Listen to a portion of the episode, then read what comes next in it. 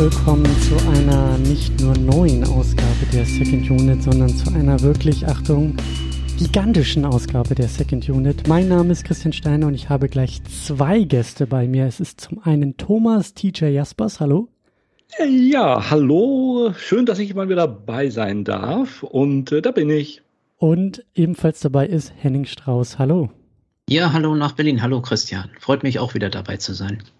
Es äh, mag ja, also es ist ja klar, worüber wir sprechen. Ihr habt hier im Podcast geklickt, ihr habt den Titel gesehen, ihr wisst, worum es geht. Aber wenn die beiden Namen und Leute dabei sind, ist es eigentlich auch inhaltlich klar, worum es geht. Es geht mal wieder um äh, monsterhaft große Wesen, die durchs Kino stapfen und äh, die besprochen werden wollen. Und in dieser Ausgabe tun wir das Ganze zu Godzilla vs. Kong und eigentlich wollen wir auch sehr, sehr gerne noch über das allgemeine Monsterverse sprechen. Deswegen äh, haben wir viel vor in dieser Ausgabe. Ich hoffe, wir kommen gut durch alles durch. Und äh, ich freue mich schon sehr, weil ähm, so Filmuniversen ist ja so äh, ein, ein sehr aktuelles Thema.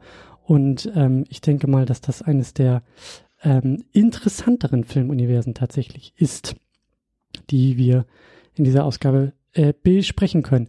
Ähm, bevor wir das tun, noch eine kurze Frage in die Runde. Ich glaube, die geht auch einfach mal direkt an dich, Henning.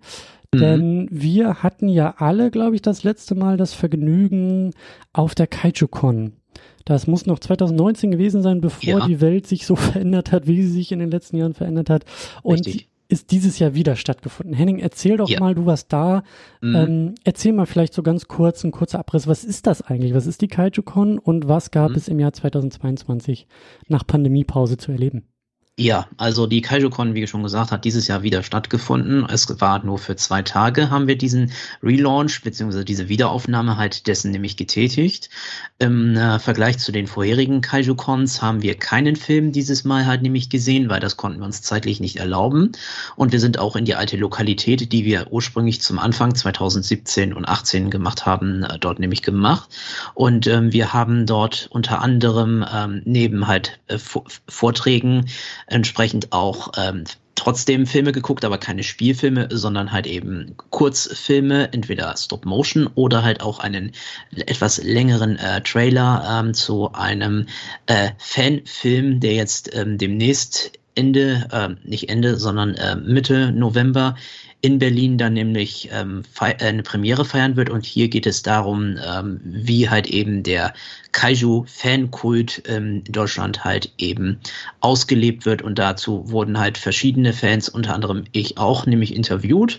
Und dann wird halt eben dieser Film eine einmalige Vorstellung, allerdings privat dann in, in Berlin dann halt ähm, in einem Kino halt eben vorgeführt werden. Spannend. Und die KaijuCon ist ja äh, wie der Name schon sagt, so ein, so ein, ja, eine, eine Art Convention, eine Zusammenkunft ja. äh, rund um das Thema Kaiju, rund um das Thema, äh, Thema äh, Monsterfilme oder Monstermedien. Mhm. Ähm, mhm. Kannst du für uns vielleicht so ganz grob äh, ein paar Inhalte noch, ähm, also der Vorträge, du hast gesagt, es wurden Vorträge, es wurde mhm. wahrscheinlich auch viel diskutiert. Mhm. Ähm, war das Monsterverse da auch Thema? Also ich sag, ja, also ich sag mal, das Monsterverse ist ja natürlich immer wieder teilweise eben auch jetzt das Thema, aber hier ging es äh, erstmal überwiegend wirklich äh, darum, dass man sich jenseits ähm, von Skype, Facebook ähm, oder WhatsApp oder sonst jetzt erstmal wirklich wieder in der Realität halt dessen getroffen hat. Also das war wirklich erstmal das Wichtigste wirklich von allen. Es ging erstmal nur darum, wirklich sich gut zu fühlen und das war halt einfach wirklich ähm, äh, das wirkliche Haupt, Hauptauf, ähm, na, das Hauptaugenmerk äh, wirklich ähm, dieser KaijuCon für 2022. Stimmt, ja. Durch Pandemie gab es ja dann große Pause, ne? Also war mhm. 2020 war, glaube ich, auch schon Pause. Ja, genau. 2021, den, ja. ja, auch richtig. In den USA haben sie und in Japan haben sie es dann quasi alles online halt nämlich gemacht gehabt, aber hier für Deutschland ähm, haben, hat man einfach nichts gemacht. Mhm. Ja, spannend. Spannend, spannend, spannend. Wir werden auch noch sehr viel in dieser Ausgabe, denke und hoffe ich, übers Monsterverse ähm, sprechen.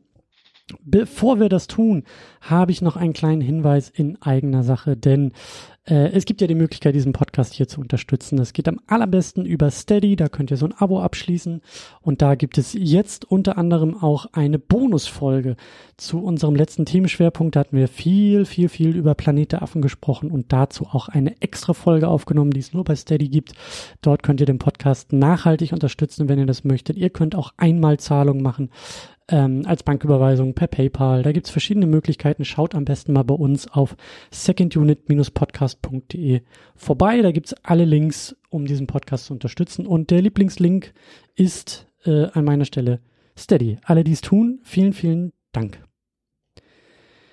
Ja, und damit kommen wir zu dem äh, ersten großen Schwerpunkt zu unserer Frage, was ist denn das Vorverständnis gewesen? Also wie sind wir jetzt in diese Sichtung von äh, Godzilla vs. Kong äh, reingegangen? Mit welchen Erwartungen? Wie oft haben wir den Film schon gesehen? Was haben wir uns dabei gedacht?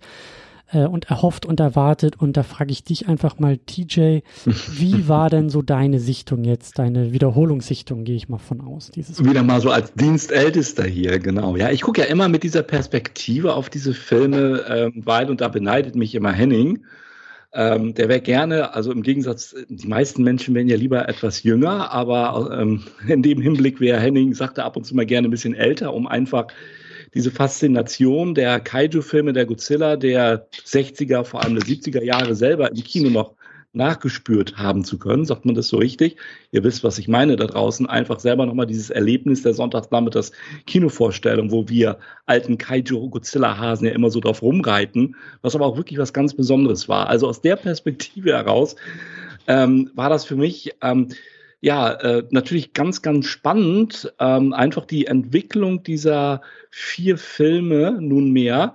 Ähm, des, des äh, ja, wenn man so will, äh, nach, ähm, ich will nicht zu, zu weit vorgreifen, des Emmerich Godzillas, also der vier neueren US-Godzilla, äh, einfach mal ähm, zu einem Höhepunkt kommen zu lassen mit diesem epischen Ost gegen West, äh, US gegen Japan, also King Kong gegen Godzilla oder in dem Fall Godzilla vs. Kong Film. Und ähm, ich habe mir den noch extra für zu Hause aufgespart, weil ich ihn einfach wirklich so in Ruhe gucken wollte und ähm, habe dann auch mal versucht, was, ähm, glaube ich, auch nicht so ganz unbekannt ist als Gedankengang, jegliche Trailer, jegliches Gehype und so weiter und so fort mal einmal ranzulassen, zu sagen, Mensch, ähm, ich bereite mich da sehr individuell vor, fülle mein Karma nochmal auf für diesen Film und ähm, dann ähm, gucke ich den vielleicht vermeintlich letzten und den Abschluss dieses kleinen Monsterverses, dieser kleinen US-Godzilla-Reihe dann zu Hause und äh, ja, war, ich war sehr, sehr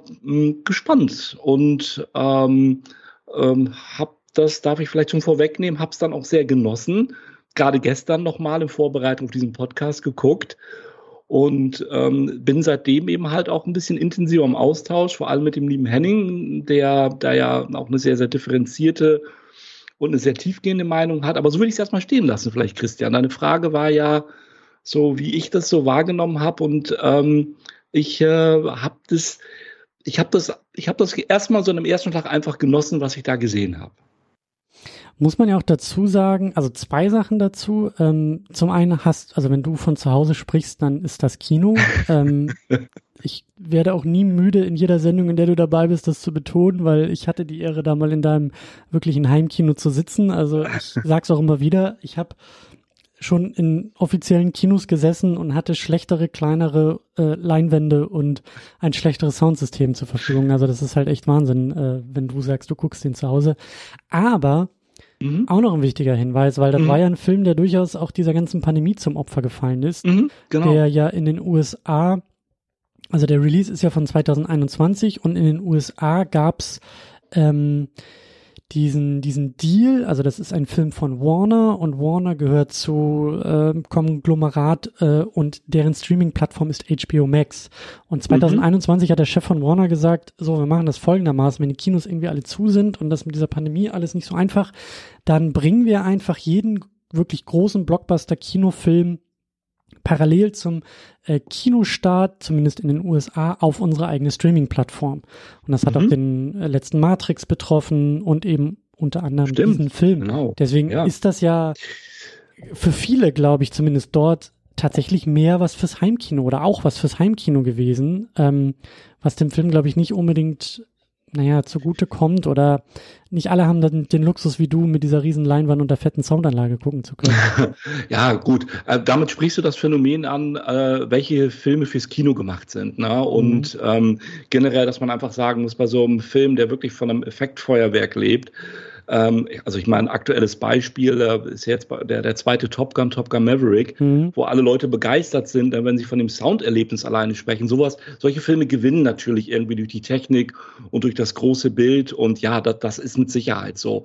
Und trotzdem versuche ich dann auch immer wieder irgendwo diesen Rahmen einzufangen und zu sagen, naja, vielleicht nicht, wie wirkt er auf einem kleinen Smartphone-Display, aber wie wirkt er dann tatsächlich na, auf dem durchschnittlichen Streaming-Device, das ja manchmal auch wirklich schon ein Smartphone sein kann oder ein Tablet, im günstigsten Fall dann der etwas größere Fernseher zu Hause.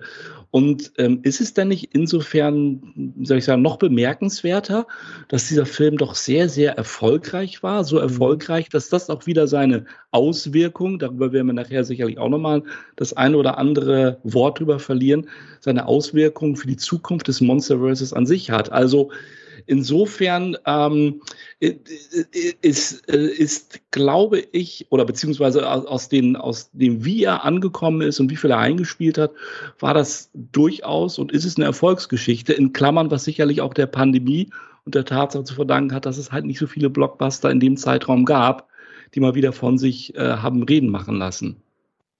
Ja, ich, mir ist es nur auch noch mal eingefallen, so um, um da vielleicht ganz kurz so meinen äh, Standpunkt schon mal äh, zu liefern, bevor Henning denn noch dran ist. Ähm, weil ich habe den auch im Heimkino geguckt und ich habe ihn tatsächlich mhm. viel irgendwie auf dem iPad geguckt und gucken müssen und ich habe hier halt auch keine gute Soundanlage und das ist, also ich habe mhm. den Film gesehen, auch schon mhm. durchaus mit so einem traurigen Auge und habe mir gedacht, boah ey, äh, also ein Grund mehr, irgendwann mal, wenn hier auch Pandemie vorbei ist, mal wieder bei dir vorbei zu gucken, Thomas, und, und ah. bei dir zu schauen. Weil, also ich, ich habe wirklich vermisst, diesen Juhu. Film auf der großen Leinwand zu sehen. So, der gehört, also, also, also ja. Und, und ja. bei uns gesagt, kann ich dir sagen, ich habe noch ein bisschen gebastelt, es ist noch ein bisschen größer geworden sogar und ist auch mit etwas neuer Technik ausgestattet. Und es war, Achtung, ich habe es in die Notizen schon mal reingeschrieben, es war auch ein Genuss, dem im stereoskopischen 3D zu sehen, ja. wo man es halt selber einstellen kann, weil dieser Film ist, er ist wirklich, ich will nicht sagen, dass er dafür gemacht ist, aber es sieht schon ziemlich nach Candy aus, was dort mittlerweile so an, äh, an, an, ja, wie soll ich sagen, an, an wirklich durch und weiterentwickelter 3D-Technik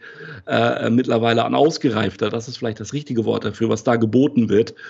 Und ähm, das kann man natürlich oder das kann ich zu Hause so ganz nach meinen Sehgewohnheiten oder derer meiner Gäste, die sind natürlich in dem Moment noch wichtiger, dann eben halt so ein bisschen einstellen und sagen, so und so kommt er halt so zur Wirkung. Und dann kann immer noch jeder selber darüber urteilen, wie er den Film am liebsten sieht. Ne?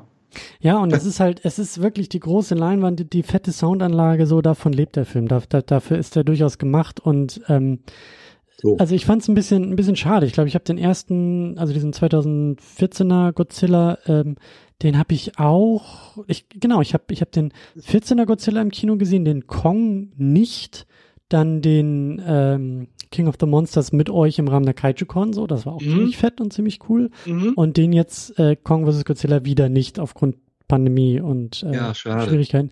Ähm, aber ja, also da, da, ist eigentlich, glaube ich, auch nochmal eine ganz eigene Diskussion und dieses Ganze, wie ja, hat die Pandemie auf diesen Film gewirkt, was du auch angedeutet hast, so welche Erfolgsmaßstäbe mhm. war im Zeichen der Pandemie eigentlich nötig und möglich und wie hat es vielleicht diesen Film auch ein bisschen beflügelt? Das wäre noch mal ein eigenes Kapitel, das haben wir uns hier gar nicht großartig rausgeschrieben. Das könnte man auch noch mal an anderer Stelle, glaube ich, ein bisschen. Wir werden wahrscheinlich am Ende des Podcasts feststellen, dass noch viele Fragen und viele Diskussionspunkte, ja, ja. wie eigentlich immer bei dir in deinem Podcast, noch offen bleiben für weitere Episoden. Aber das ist auch der Reiz dabei, ne? Wir beantworten eine Frage und stellen fünf neue, so, so funktioniert das. ähm, aber um, um den Bogen auch noch ein, ähm, ein kleines bisschen größer zu machen, so ich habe schon die anderen Filme erwähnt, ähm, ich hatte, ich habe mich richtig gefreut, als ich den Film das erste Mal gesehen habe und jetzt, glaube ich, das zweite oder dritte Mal mal schon schon geguckt.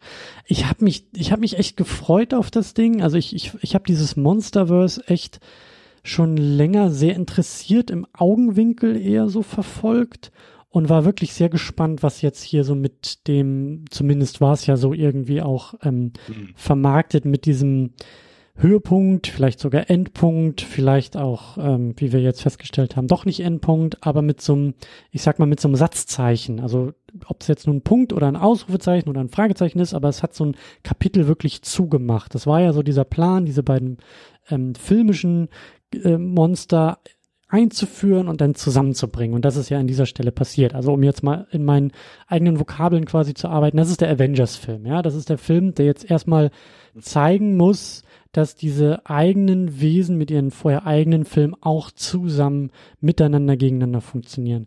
Und da hatte ich mich schon echt drauf gefreut und äh, freue mich auch noch gegen Ende mit euch intensiver auch über dieses Filmuniversum zu sprechen.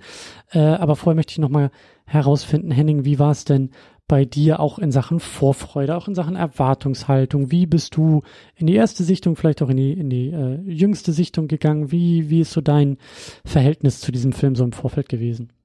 Also grundsätzlich gesprochen, äh, viele, äh, sage ich mal, meiner Freunde, TJ zum Beispiel weiß es ja auch und eventuell weißt du es auch noch, Christian, ist es ja so, ähm, das erste Aufeinandertreffen zwischen King Kong und Godzilla aus dem Jahre 1962, eben King Kong vs. Godzilla, beziehungsweise die Rückkehr des King Kong, ähm, war ja mein erster Film mit Godzilla überhaupt in meinem Leben. Und deswegen war quasi Godzilla vs. Kong natürlich ein Ereignis, auf das ich natürlich ähm, hingefiebert habe. Aber auch gleichzeitig war ich ähm, sehr vorsichtig, sehr skeptisch und sonstiges, weil halt nämlich ähm, nämlich der Film dann doch gewisse Spuren dann, beziehungsweise sich eine Identität nämlich aufbaute, finde ich zumindest, die er hätte nicht brauchen können.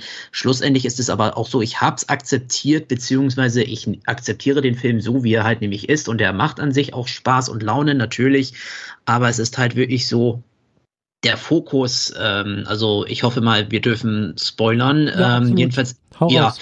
ist ähm, wirklich so, ähm, die Einbindung von Mecha Godzilla in Godzilla vs. Kong war für mich nicht notwendig. Nein, weil für mich ist der Film wirklich, und das ähm, kann man leider auch wirklich so sagen, er hat sehr viele visuelle Anbiederungen an eben DCs ähm, Batman vs. Superman Dawn of Justice. Ich weiß, er wird äh, wie äh, geschrieben, aber ich habe es jetzt so gesagt, aber jedenfalls ist es wirklich so, ähm, diese Einbindung ähm, wirklich von Mechagodzilla hätte wirklich nicht Not getan und gleichzeitig hätte man auch wirklich sagen können, sage ich mal im Vorfeld, ähm, wirklich auch wenn natürlich durch die positive Charaktereinführung von Godzilla wie Kong ähm, im Monsterverse, wirklich, dass man trotzdem dann sagt, ja, man hat hier zwei Alpha-Kaiju-Titanen, die einfach nur deswegen kämpfen, weil es halt einfach jetzt ähm, ein Territoriumsdisput halt dessen nämlich gibt. Und damit, sage ich mal, finde ich, hätte der Film meinen persönlichen Erwartungen wirklich besser entsprochen, weil halt eben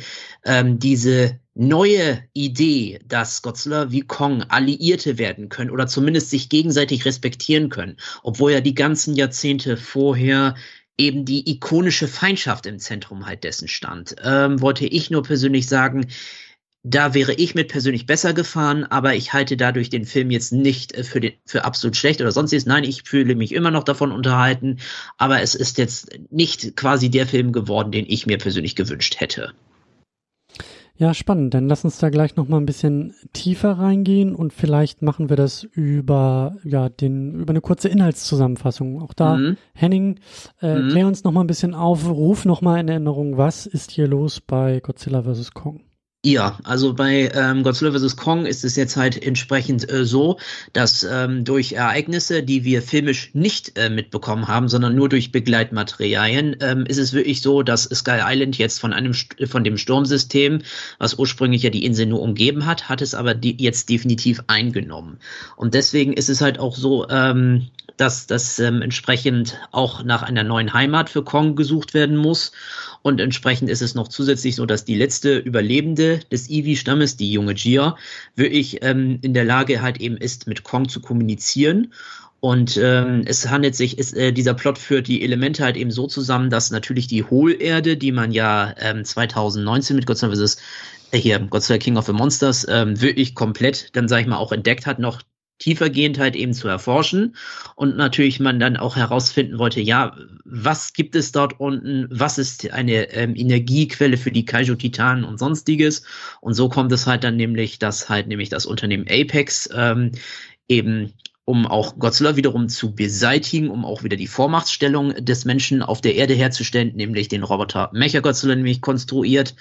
Und ähm, das führt dann auch wiederum noch so zueinander, dass nämlich der Konflikt zwischen Godzilla und Kong dann noch unterbrochen wird, als Mechagodzilla nämlich auftritt und beide Titanen, ähm, also Godzilla wie Kong, dann schlussendlich einsehen müssen, ja, Mechagodzilla ist jetzt unser gemeinschaftlicher Feind und den müssen wir jetzt halt einfach, ähm, nämlich dann gemeinschaftlich halt nämlich besiegen. Und das Ende sieht dann so aus, Kong äh, darf über die Hohlerde herrschen und Godzilla herrscht über die Oberflächenerde. Ja, Dankeschön. Ähm, Bitte. Dann äh, haben wir auch noch einen äh, ganz großen äh, Stab und auch äh, besonders, wie ich gerade gemerkt habe, sehr viele Leute, die am Drehbuch und der Geschichte mitgeschrieben haben. Wir haben aber an erster Stelle Adam Wingard, der Regisseur des Filmes, ähm, der, so wie ich das sehe, vorher keine der Vorgängerfilme irgendwie gemacht hat, aber jetzt die Fortsetzung werden wir am Ende auch nochmal, glaube ich, ein bisschen aufgreifen. Wo geht das Monsterverse eigentlich hin? Es gibt schon eine Fortsetzung zu ähm, Godzilla vs. Kong, die angekündigt ist und die macht er auch wieder, aber hat vorher, äh, glaube ich, noch nicht viel äh, in der Reihe mitgearbeitet. Wir haben dann, wie gesagt, sehr viele Leute in Sachen Story. Wir haben Terry Rossio, Michael, Michael Dougherty, Zach Shields, die jeweils irgendwie Story-Credits haben, aber am konkreten Drehbuch geschrieben haben Eric Pearson und Max Borenstein. Die, äh, ähm, der Pearson ist wohl so ein bisschen in Sachen Marvel unterwegs und hat da so einige Filme geschrieben und äh, der Borenstein tatsächlich mehr im Monsterverse und hat schon auch an den vorherigen Filmen teilweise Drehbuch geschrieben oder Story geliefert. Also da kommen, glaube ich, zwei Leute zusammen aus verschiedensten Ecken, die ähm, ja hier diesen Film aus Filmuniversen wie auch äh, Godzilla und Kong ähm, äh, Ebenen zusammenbringen sollen. Ähm, was ich ganz interessant finde, da werden wir, glaube ich, auch noch gleich ein bisschen drauf äh, zu sprechen kommen, dass relativ wenig äh, der Schauspielenden der Figuren diese Filmreihe zusammenhält. Wir haben hier jetzt ein paar Namen noch dabei, die teilweise im Vorgänger in dem äh, King of the Monsters dabei waren, aber äh, werden wir gleich auch noch mal ein bisschen ausdiskutieren. Wir haben Alexander Skarsgård als Nathan Lind, Millie Bobby Brown als Madison Russell, Rebecca Hall als Eileen Andrews, Brian Tyree Henry als Bernie Hayes und Kyle Chandler als Mark Russell, die mir da so aufgefallen sind. Ja, ich hole einmal tief Luft und würde sagen, damit tauchen wir auch direkt noch in den äh, Film weiter ein. Ähm, gibt es vielleicht bei euch ein, ein, ein Stichwort, was ihr als erstes rausgreifen wollt? Ansonsten schlage ich eins vor. TJ, was war so dein Eindruck, um jetzt mal so konkreter zu werden und auch äh, inhaltlicher zu arbeiten, hm. ähm, was hm. diesen Film soweit anging? Also ich muss natürlich Henning, ähm, kann, ich kann das gar nicht erzählen, in, in, auch zu, zuzustimmen, ähm, als er so ein bisschen auch erzählte, wie so seine dann doch auch so seine Sichtweise auf diesem Film war, dass es halt nicht dieser perfekte Film ähm, war, den es aus seiner, aus seiner Sicht, der aus seiner Sicht hätte werden können. Ähm, ich, ich fange vielleicht mal kurz da an, ich werde aber nicht zu episch ausholen, nämlich einfach, das ist mir noch eingefallen, als ich euch zugehört habe, mir einfach so gedacht habe, ein Ding habe ich einfach vergessen. Und ähm, ein für mich wichtiges, ähm, wichtige Eigenschaft, äh, die äh, für mich die, die Seherfahrung eigentlich auch mit beeinflusst hat, ähm, bei aller Objektivität jetzt eben halt auch Subjektivität ist, insgeheim, und ich glaube, da bin ich weiß Gott nicht der einzige Godzilla Kaiju-Fan, ähm, so sehr wir auch verhaftet sind, natürlich bei den Suit Motion, also den, den, den klassischen Mann im Kostüm-Effekten und Miniaturgeschichten der japanischen Godzilla-Filme. Aber spätestens als ich mal Jurassic Park im Kino gesehen habe, also ja, große Leinwand, großes Soundsystem und großer Film sowieso und großartig auch, ich glaube, da sind wir uns alle einig, äh, war ja auch euer Jubiläumsfilm, Christian, also nochmal Werbung ja. für diese wunderbare Folge bei euch es ist viel und alles über den Film gesagt worden. Und das, was ich sagen wollte, ist aber, da wünschte ich mir natürlich insgeheim auch mal, wow, wenn ein Godzilla mal so gut aussehen könnte. Irgendwie, also mal kein Suit Motion, sondern tatsächlich mal irgendwie modernes CGI, meinetwegen gespickt oder auch noch äh, ergänzt mit Miniatureffekten, wie auch immer, eben halt aller Jurassic Park. Dann kam irgendwo Gino dazu, also dieser Emmerich Godzilla, über den wir ja auch mal geredet haben, wo ich so dachte, der hat eigentlich alle technischen Voraussetzungen, um großartig zu werden, um dieses, dieses ganze äh, Thema, um, also um Godzilla, um die Godzilla-Filme einfach mal wundervoll zu ergänzen. Und dann kam dann eben halt sowas dabei raus.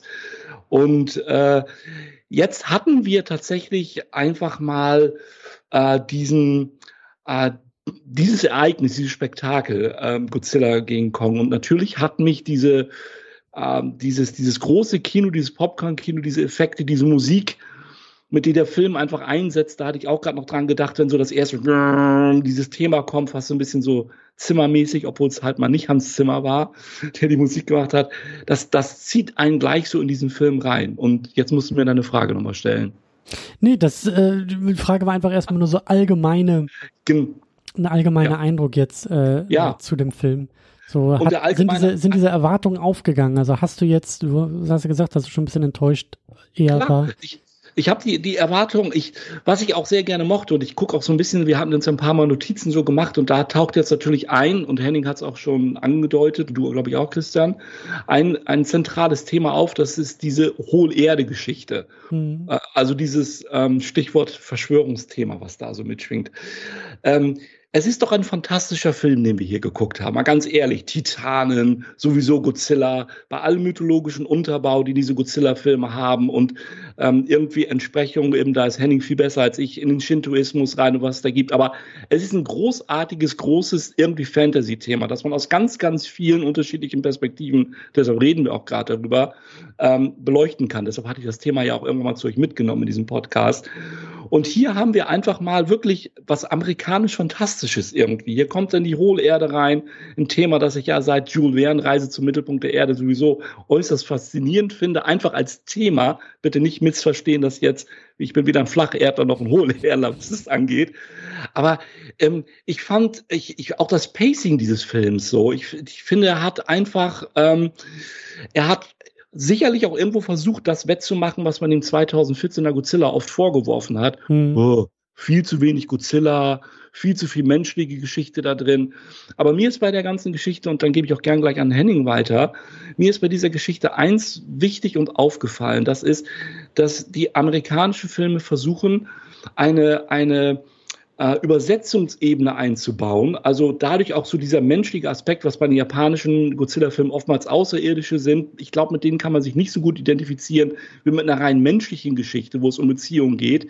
Diese dann ein Stück weit einfach zu übersetzen in diese große Titanenwelt. Also dieses, ich habe mal dieses Wort notiert, hier dieser Gefühlsvorrat, ne, den wir ja im Grunde genommen teilen mit den Protagonisten, mit den Menschlichen im Film auf der, auf der einen Ebene, auf der anderen Ebene dadurch das Näherbringen dessen, was sozusagen so die Titanen eventuell fühlen und wie die sich dann verhalten, was daraus abgeleitet wird. Das kann sehr kitschig mitunter sein, aber auf der anderen Seite, ich greife ganz kurz eine Schlüsselszene raus, jetzt aus, ähm, um mal zu beschreiben, wie das funktioniert, ähm, aus Godzilla King of the Monsters, wo der gute Ken Watanabe, unser, wie haben ihn damals genannt, Quoten-Japaner in den amerikanischen Filmen, runtertaucht zu Godzilla und ihn äh, äh, also ihn rettet ja in dem Moment, indem er selber äh, ums Leben kommt, weil er dort eine, eine Atombombe zündet.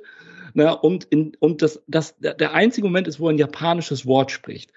Und das sind für mich so, so, ist super kitschig, ich weiß, aber das sind für mich so Momente, die funktionieren einfach so gut, weil sie für mich so eine Brücke schlagen und sagen, wow, na, also die, er ist ein Japaner, er spricht zu, zu Gojira, den er auch so ausspricht, spricht er Japanisch und ähm, das hatte man jetzt hier bei Godzilla gegen Kong ja auch mit äh, dem äh, Sohn von, von ihm halt äh, und äh, der auch eben halt nochmal kurz Japanisch gesprochen hat. Und ähm, das sind so, das sind so, manchmal sind das, das geht euch doch auch so bei Filmen. Manchmal ist es so dieser Moment, wo ihr sagt, jo, irgendwie ist das, macht das Spaß und irgendwie ist das toll. Und wie bin ich drauf gekommen? Auch diese Hohlerde-Geschichte, die da eben halt so eingebunden ist mit den, dieses, ist es irgendwie, weiß ich nicht, ist irgendwie so ein bisschen amerikanisch over the top, aber das sind die Monsterkämpfe ja auch. Und trotzdem versucht er immer irgendwo sowas was runterzubrechen, auf sowas, äh, was, was ähm, gefühlsmäßig, was man so, was er versucht, uns rüberzubringen, trotz aller Titanenkämpfe und Andersartigkeit, die diese Monster nun einfach mal sind und haben. So würde ich das jetzt, und also von daher, äh, ganz, ganz viele Dinge, die ich einfach mag da drin und das, äh, die mich da so angesprochen haben. Wollte ich gerade sagen, das klingt ja schon so, als ob du schon ähm, im Vorfeld in die Presse springst für den Film. Ja, aber ich bin, Leute, ganz kurz, ich, ich, ich habe auch das Alter, in dem ich sowas liebe vielleicht, in dem ich altersmilde werde, ne, und in dem ich einfach so, so, so, ich finde das doch klasse, dass wir hier so eine Ergänzung haben. Und ich weiß, Henning, äh, und dann gebe ich wirklich gerne mal zu dir rüber. Henning, bist du nicht auch der Meinung, dass im Grunde genommen, ähm, also lassen wir mal ein bisschen diesen Emmerich Godzilla außen vor, aber dass das alles einfach prima Ergänzung für, für, äh, für ein Genre, will ich einfach mal sagen, für diese Godzilla-Thematik an sich ist, die wir einfach alle nur wertschätzen können, oder Henning? Ja, also im Grunde genommen natürlich. Es sind halt einfach äh, fantastische Dinge, wie du schon, wie du auch richtig gesagt hast, TJ. Und nur zur ähm, vielleicht Erinnerung für dich oder grundsätzlich neue Informationen, dass Godzilla und die hohe Erde, sage ich mal, ähm, zusammenkommen ist ja nicht eine reine Erfindung der Amerikaner, sondern das hm. war schon eine Erfindung der Japaner für das Jahr 1956, als man einen Film mit Namen Bride of Godzilla, Fragezeichen, nämlich geplant hatte. Ähm, und äh, da wollte ich nur sagen, also diese Kombination hm. an sich ähm, ist, wie gesagt, wirklich japanisch und ich wollte nur sagen, das Monsterverse ist ja an sich eine riesen, ein Versuch, eine Reflexion wirklich von japanischen Ideen und natürlich ähm, gefiltert durch das amerikanische Auge.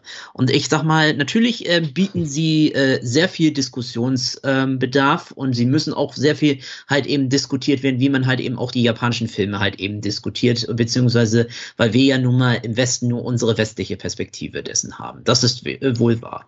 Nur was ich mhm. noch sagen möchte zum Film Godzilla vs. Kong selber ist halt eben, ähm, das Thema, was wir im Film auch haben, ist ja halt eben das Thema Verschwörungstheorie. Und auch wenn natürlich, wie du schon begründet hast, in der Fantastik, sage ich mal, wirkt das. Aber wenn wir uns jetzt mal bedenken, ähm, durch den starken Medienkonsum, der ja immer mehr wächst bei Menschen, ist es wirklich auch so, dass natürlich, wenn dann irgendwelche Verschwörungstheoretiker auftreten oder sonstiges, und dann hat irgendwie so ein Verschwörungstheoretiker recht, oder sonstiges. Also und ähm, die meisten Verschwörungstheorien, sage ich mal, sind ja nur mhm. dazu da, um wirklich äh, plakativ irgendwas halt nämlich an die Wand zu stellen oder sonstiges. Und da sage ich mal, ist das, finde ich, problematisch, aber ich möchte mhm. das jetzt nicht da, äh, was weiß mhm. ich, wie jetzt halt eben ausführen.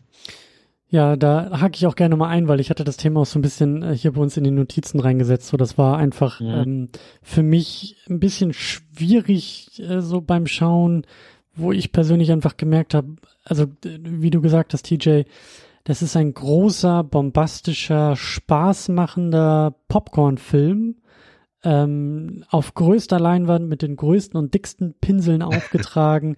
und da möchte ich gleich auch noch mal ein bisschen drauf eingehen, so ähm, ähm, mhm. wie wunderbar das eigentlich auch ist. Ähm, und ich war einfach nur so unfassbar müde, weil mhm. wir jetzt irgendwie auch diese, ne, der Film ist 2021 rausgekommen, so, wir reden jetzt 2022 drüber, also ich wäre sehr froh, wenn wir die nächsten zehn Jahre weder filmisch noch in der realen Welt uns irgendwie mit Verschwörungstheorien auseinandersetzen müssen, ja. wenn das Thema einfach mal pausiert und wir uns um dann, weißt du, mich hat das ein bisschen rausgerissen und abgelenkt, weil ich einfach diese realweltliche Müdigkeit zu dem Thema in dem Moment gespürt habe und mit den mhm. Augen gerollt mhm. habe und dachte, boah, jetzt hier nicht auch noch, ja. Ich bin doch jetzt gerade hier in diesem Film eingetaucht, um diesem ganzen Mist mal zu entkommen, der da in der Welt da draußen für hm. bare Münze gehalten wird, so. Ja. Und dann gib mir wieder ein bisschen mehr was von der großen Monsterkeilerei, weil dafür habe ich mein, mein, mein nicht vorhandenes Kinoticket hier zu Hause an mich selbst gezahlt, so ungefähr. Mhm. Ähm, mhm. das, äh, äh, ja, aber wie gesagt, also für mich war das auch so, so ganz, ganz grundsätzlich und ganz allgemein ein, ein, ein Film, der, also ich hatte größere Probleme mit King of the Monsters. Das war, das habe ich auch noch so in Erinnerung, wie wir da auch echt kritisch auf der, auf dieser KaijuCon auch uns darüber ausgetauscht haben, so mit Publikum und wie da glaube ich echt so zwei Lager auch irgendwie entstanden sind und ich hatte viele problematische Aspekte irgendwie an einem, an einem ja. Film so und ich mochte auch den 2014er Godzilla eigentlich in dem Moment, wo er so viel angeteasert hat und mir da auch ja. so ein bisschen ja. ähm, Sachen einfach, ich will nicht sagen weggenommen, aber eben erstmal nicht gegeben hat, so die ich vielleicht auch ja, sehen wollte, so und die ich halt hier jetzt bei Kong vs. Godzilla so so völlig ähm, frei und völlig, mhm. sag ich ja, dick auftragend und das im besten Sinne.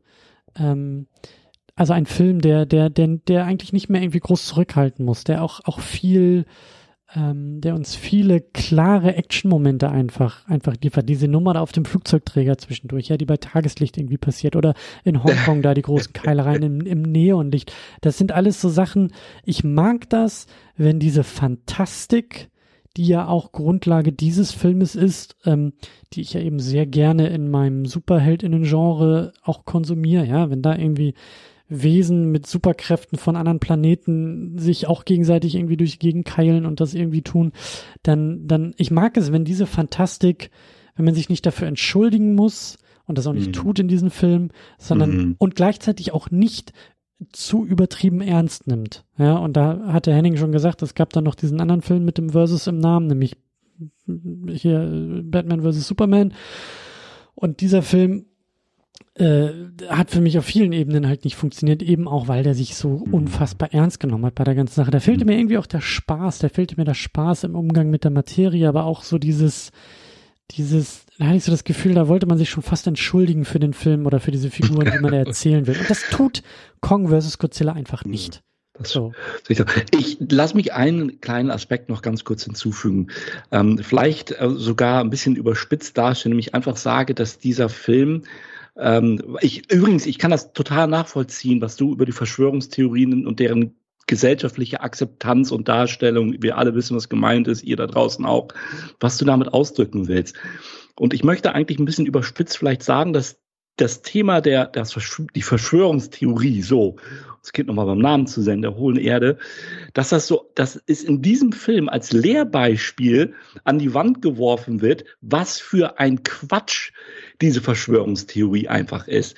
Denn wenn man sich einfach mal anschaut, wie darüber geredet wird, wie es dargestellt wird, wie da hingereist wird, dann kann ich doch eigentlich nur zu einer Aussage kommen, liebe Leute, die ihr tatsächlich an die Theorie der hohlen Erde glaubt, und es gibt genug Webseiten und die gab es übrigens schon irgendwie Anfang 2000, bin ich mal darüber gestolpert, ähm, dann muss ich doch ganz ehrlich sagen, dann äh, ja, dann weiß ich nicht, in was für einer komplett verdrehten Fantasy-Welt ihr wirklich lebt. Ihr habt meinen Respekt irgendwie, schreibt gute Drehbücher daraus oder macht eigene Filme, aber versucht uns nicht zu verkaufen, dass es wirklich irgendwie einen realistischen Bezug zu irgendwas haben könnte, was physikalisch, technisch, kosmologisch oder was auch immer geologisch möglich ist.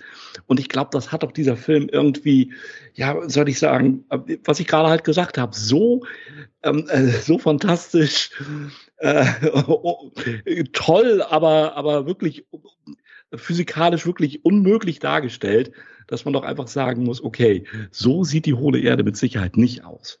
Das wollte ich aber noch mal so reingebracht. Könnte man ja vielleicht auch so sehen. Ne? Und, und da hast du auch dann wieder recht, weil da, da, also mit diesem, mit diesem Element der, der hohlen Erde, ja, also da wird er jetzt auch gar nicht so sehr auf diesen Verschwörungsaspekt irgendwie umgegangen. Stimmt. Sondern er wird für bare Münze genommen und dann aber eben wie alles andere auch wie ich finde, dann wieder sehr spaßig auch durchgezogen. Also da gab's ja dann auch die coolen Momente, wo dann auf einmal, wo sie da irgendwie durchfallen und dann die Schwerkraft ja. an der einen Stelle sich irgendwie umkippt und mit diesen coolen Space äh, Raumschiffen genau. da irgendwie durchfliegen und so. Das ist schon. Und Kong an diese Steine tippt, die dann, ne, also genau. in die andere Richtung gerade Ja, gut. Aber die also, Insel der Monster wäre vielleicht auch charmant gewesen bei der Gelegenheit. Vielleicht hätte man da sich eher drauf beziehen sollen. Ja, das, das, das stimmt. Man hätte, man hätte es so nicht. Und der Punkt ist so, mich, mich hat es ein bisschen erinnert, so vor zehn Jahren, ähm, gab es mhm. auf einmal diese Welle so mit, mit Man of Steel und dem Star Trek Into Darkness, wo innerhalb so von ja. so wenigen Jahren 9-11 nochmal so durchgespielt wurde, filmisch. Ah, also so mhm. optisch irgendwie auch mhm. Terroranschläge auf irgendwelche Stadtgebiete und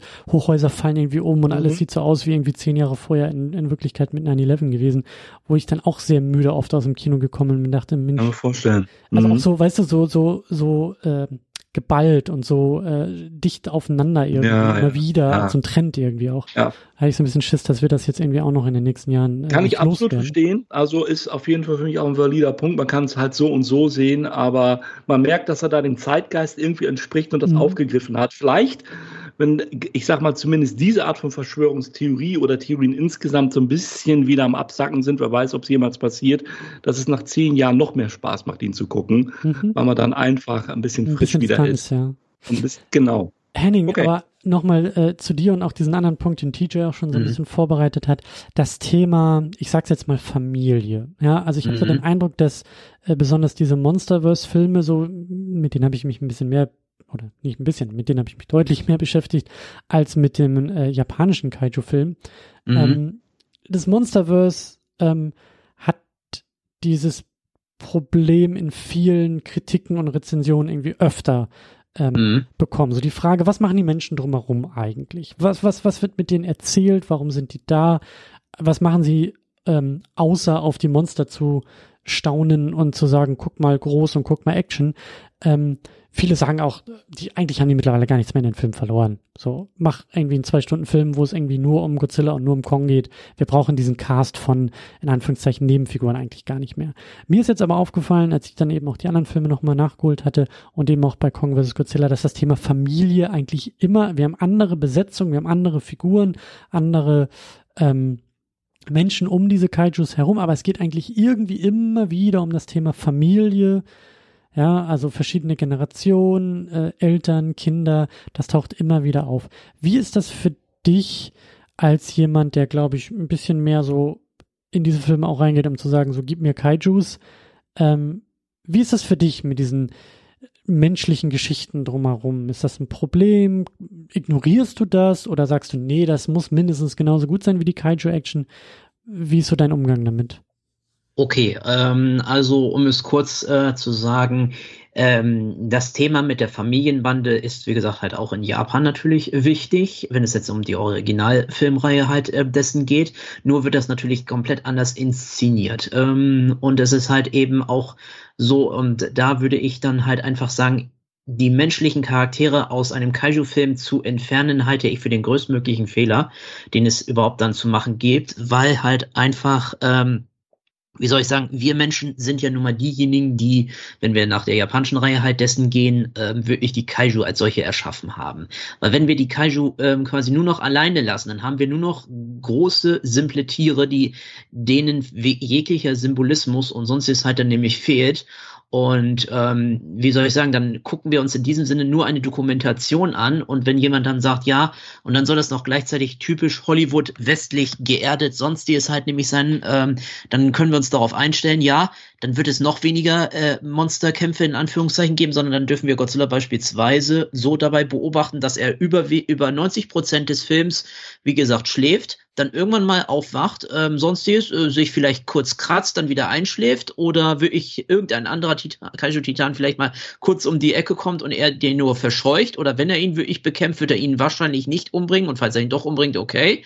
Aber ähm, ja, und dann vielleicht mal was frisst oder wirklich nach einer Partnerin sich kurz umsieht, dann sich paart, sonstiges und das ist es dann mal wieder. Und ähm, das, sage ich mal, würde dem Kaiju Eger, ob es, ob es nun wirklich das japanische ist oder halt eben das Monsterverse aus den USA, das würde wirklich den Charakteren nicht wirklich helfen.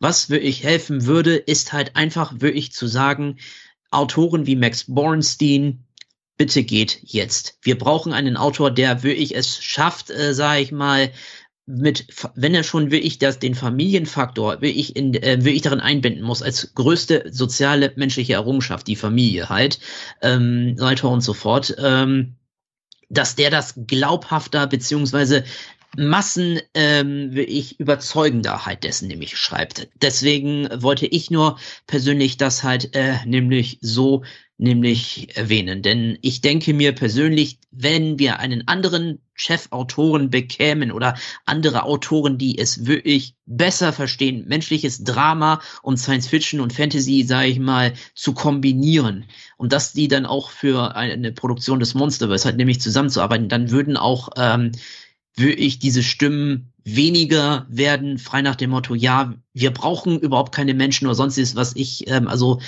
ähm, mir stößt das sehr sauer auf und ich persönlich kann nur darüber immer den Kopf schütteln. Und wenn ich das jedes Mal irgendwo von irgendjemand lese oder mitbekomme, dann rolle ich nur, mit dem Augen und das, ähm, ja, also ich kann das nämlich nicht nachvollziehen, weil halt eben, auch wenn es natürlich Fanfiction gibt, die, ähm, wie soll ich sagen, die natürlich sich auch mit dem Thema auseinandersetzen, also nur Kaiju. Das ist auch in Ordnung so. Aber wie gesagt, das ist Fanfiction und gleichzeitig diese Fanfiction ist immer sehr kurz. Sprich, ähm, ich nenne mal ein Beispiel von dem Kanal ähm, Kaiju Moments von einem spanischen Fan äh, namens Alexis Gonzalez. Und Alexis macht das so, er, er erstellt wirklich seine Kaiju Action Kurzfilme nur in MS Paint und die sind dann vielleicht mal um die fünf Minuten lang. Aber fünf Minuten sind keine Spielfilmlänge. Und deswegen wollte ich nur sagen, für Fanfiction ist das in Ordnung, vollkommen okay, weil das, wie gesagt, Fanfiction halt dessen nämlich ist. Aber wenn wir wirklich um offizielle Produktionen halt dessen haben, die 90 Minuten, sage ich mal, schon, sage ich mal, Minimum mal äh, dauern sollten, dann brauchen wir eine gesunde Balance zwischen Menschen und Kaiju und gleichzeitig ähm, wird auch sehr häufig seit dem Beginn des Monsterverse warum auch immer nicht verstanden, dass auch in Japan wirklich die Kaiju-Präsenz nicht immer wirklich der Faktor halt dessen ist. Die Kaiju mögen zwar die Stars an sich sonst dessen sein und auch wenn sie weniger im Bilde wirklich sind, es geht um die Vermittlung des Gefühls, auch wenn das Kaiju oder die Kaiju jetzt gerade nicht im Bild zu sehen sind, man spürt den gesamten Film, auch wenn sie jetzt nicht visuell zu sehen sind, wirklich ihre Präsenz. Und das meine ich, muss man halt erstmal äh, wirklich, hm. ähm, nämlich auch im Westen halt dieses Gefühl halt wirklich erstmal schaffen. Und deswegen sage ich ja, trete ich eher dafür ein, wirklich nicht weniger Menschen und mehr Kaiju-Action, sondern mehr Balance und wirklich ähm, zu sagen, lösen wir uns von Max Borenstein und lassen ihn wirklich andere Titel wirklich schreiben und lassen mhm. wir uns bitte darauf einigen, ähm, Max Borenstein, du hast jetzt für vier Filme mitgeschrieben, ähm, weiter und so fort. Wir möchten jetzt wirklich jemanden anderen, dessen nämlich haben, ohne dich zu diskreditieren. Ähm, dazu ein paar Nachfragen, weil du gesagt hast, ja. das Thema Familie ist auch in den, in den japanischen Filmen. Mhm. Ähm, also ist das ein zentrales Motiv der japanischen? Äh, nein, nein. Also, also ich sag mal, es ist äh, das äh, die soziologischen äh, Konstrukte sind ähm, immer halt mal wieder was anderes, äh, sag ich mal. Also da treffen überwiegend halt eben Individuen zusammen, die sich dann halt eben zu äh, zusammenfinden, ob es dann nun Freundschaft dessen nämlich bleibt oder wirklich daraus eine Ehe entsteht oder auch eine Familie oder sonstiges. Also da haben wir immer unterschiedlichste ähm, Kombinationen. Also da ähm, sage ich mal, sind die japanischen Filme wirklich weitaus mhm. äh, vielschichtiger vielschichtiger halt äh, nämlich gestaffelt. Hm. Und ähm, weil das, was du auch so gesagt hast, äh, mhm. ähm, also man kann es ja auch, man kann diese Kritik ja auch in zwei, sag ich mal, Seiten aufteilen. Ne? Die eine Seite, mhm. die sagt so, die Menschen allgemein haben kaum noch irgendwie Relevanz in diesen Monsterverse-Filmen. Und also ich sehe das Problem halt auch. Und so wie du sagst, ja, das Problem ist halt eben nicht allgemeiner Natur, sondern sehr konkreter Natur. Also so wie die Filme mhm. geschrieben sind, ist es ein Problem. Es ist kein allgemeines Problem, dass in den Kaiju-Filmen äh, Menschen irgendwie auftauchen.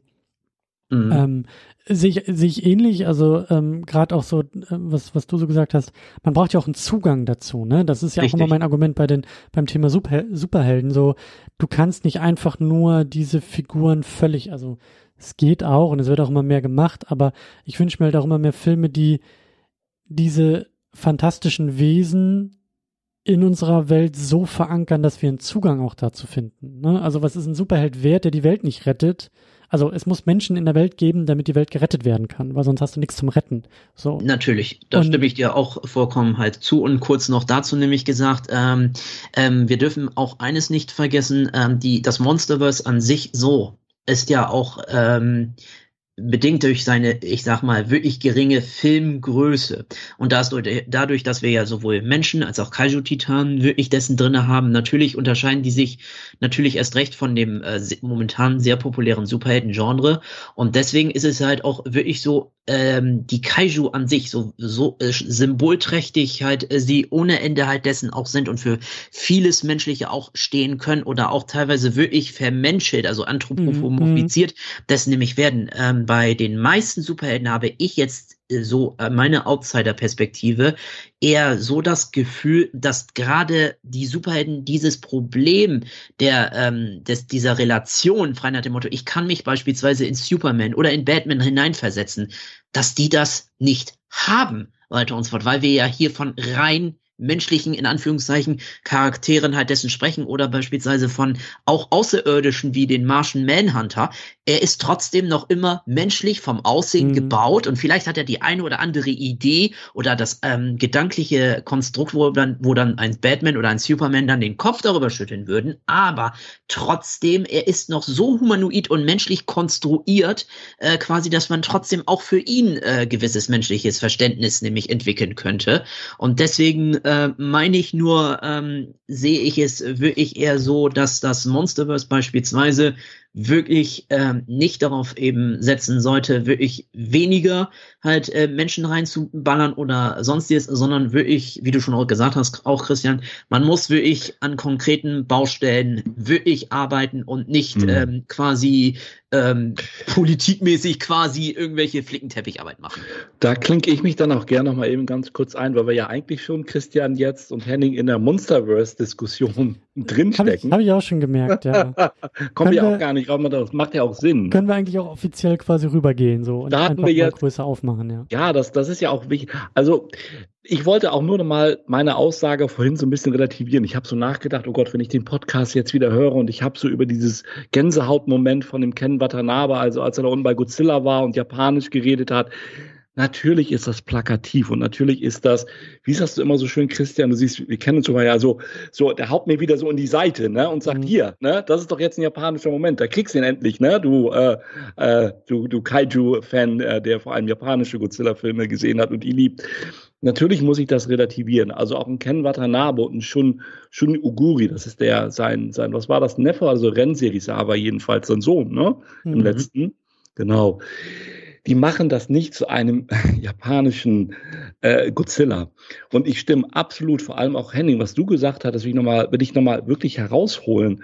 Also ich habe Gänsehaut bekommen, als du gesagt hattest, in japanischen Godzilla-Filmen ist das halt so, auch wenn die Kaiju nicht direkt zu sehen sind, man spürt im ganzen Film irgendwie diese Präsenz. Ich kriege jetzt noch Gänsehaut, wenn ich das nachplauder, weil du genau den Nagel damit auf den Kopf triffst. Und das ist etwas, wo ich mir, wie ihr oder wie du auch, Henning, wo ich absolut sage, dahin müssen sich auch, wenn sie es denn schaffen, was wir hoffen wollen, ja, darin muss auch die, die, die, ähm, die DNA, der DNA-Übertrag der japanischen in das amerikanisierte, in die, in US-Godzilla-Kaiju-Welt irgendwo ihren Eintrag finden, zu sagen, wir haben jetzt wir haben jetzt hier diese Entwicklung gehabt von, was dich beeindruckt hatte, Christian, beim ersten Godzilla, dieses Anteasern, dieses nicht so viel sehen, diese Bedrohung, die da so drin steckt, die mehr in unseren Köpfen wieder abläuft. Und weil sie in unseren Köpfen abläuft, ist es halt auch so bedrohlich. Denn äh, das, was man halt nicht sieht, ihr kennt das ja, das ist das, was in der eigenen Fantasie abläuft, ist meistens immer das, was einem am meisten Angst macht oder am meisten hängen bleibt, bis hin zu dem vierten jetzt, der alles bei Tageslicht zeigt. Ich übertreibe jetzt und vereinfache so ein bisschen. Und dennoch muss ich ganz ehrlich sagen, ich versuche, weil wir ja jetzt über das Monsterverse sprechen, ich weiß, wie es euch geht, ich versuche nicht andauernd die Vergleiche zum MCU oder zum DCU oder wie auch immer das alles mhm. heißt, zu ziehen, ne? Weil ich möchte eigentlich, und das ist mir so eingefallen, als ich über die vier Filme nachgedacht habe, eigentlich sind wir doch schon ein Stück weiter, diverser, vielschichtiger, als es das MCU nach vier Filmen war. Was waren denn die ersten MCU, die ersten vier Filme? Das war irgendwie ein Iron Man, das war ein Incredible Hulk, das war ein Iron Man 2 und das war The First Avenger hier, äh, äh, äh, Captain America. Und wenn ich mir die Filme mal so vor Augen führe und sage, okay, ähm, was sah man da schon? Irgendwie so eine Blaupause, sah man da in Entwicklung, so Iron Man, Iron Man 2, die klassische Fortsetzung da will ich jetzt auch gar nicht so genau hingucken. Mag sich auch jeder vielleicht selber mal so ein bisschen überlegen.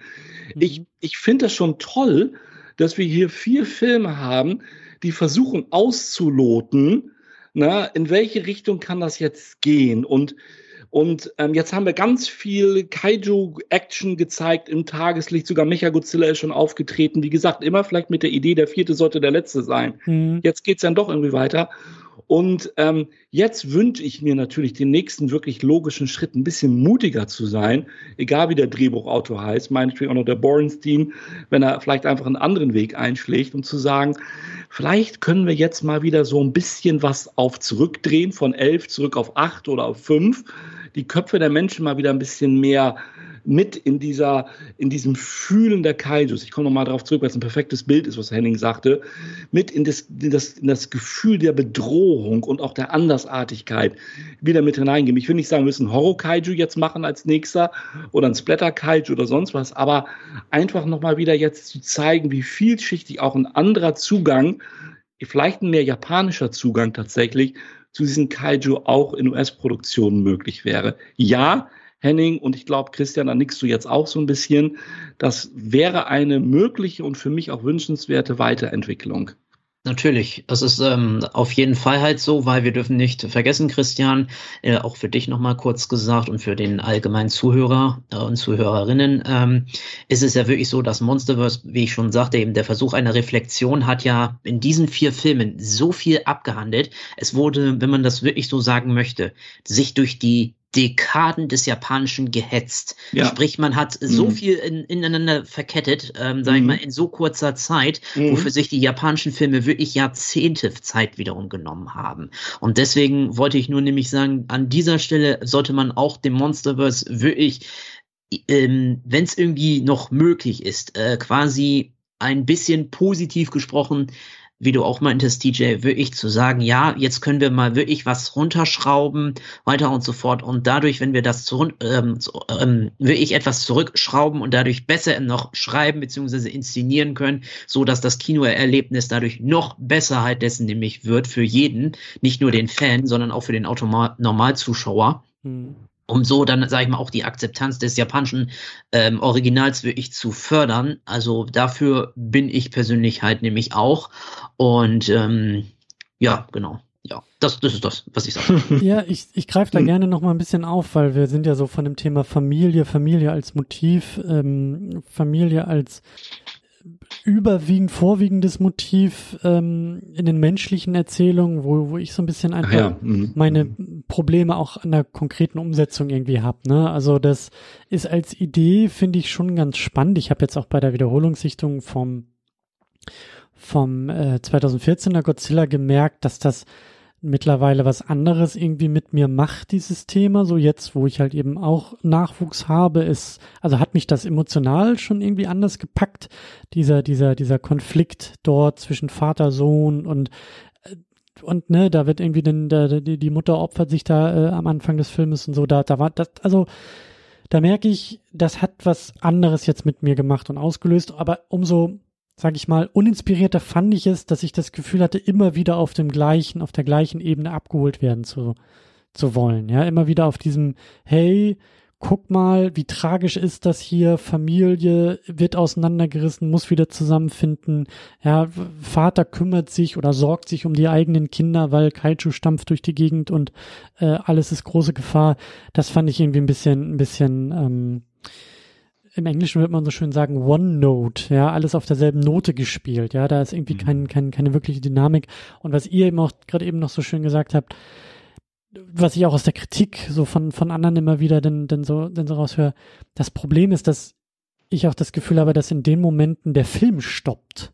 Ja, also eben nicht dieses Gespür dafür zu haben, dass wir in dieser Kaiju-Welt sind und diese, diese Kaijus auch in den Momenten spürbar werden, wie Henning das so schön gesagt hat, sondern ich habe das Gefühl, dass der Film quasi immer wieder mit so einem Stop-and-Go-Prinzip läuft, weil in den Momenten, wo die Kaijus irgendwie nicht da sind, finde ich kaum oder nur wenig, ähm, ja, Atmosphäre oder auch Erzählung irgendwie mit denen passiert. Ich habe das Gefühl, das wird dann so auf wirklich auch ähm, im wahrsten Sinne des Wortes auf kleinster Ebene alles runtergebrochen, um dann wieder in dem Moment, wo die Kaijus auftauchen, auf größter Ebene wieder aufgeblasen zu werden. Und da gibt's in meinen Augen wenig, sag ich mal, Zusammenspiel so zwischen diesen Erzählmomenten äh, und diesen Erzählebenen. Das finde ich auch ein bisschen schwierig irgendwie. Und das finde ich halt auch schwierig im Rahmen dieser größeren Filmreihe, weil ich habe schon, auch je mehr ihr darüber so redet, das Gefühl, dass halt also Familie ist ja nicht, ist, ist ja nicht die einzige Sache, die irgendwie Menschsein definiert.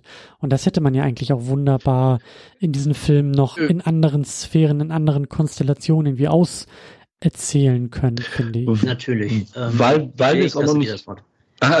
ja. uns beiden, Henning.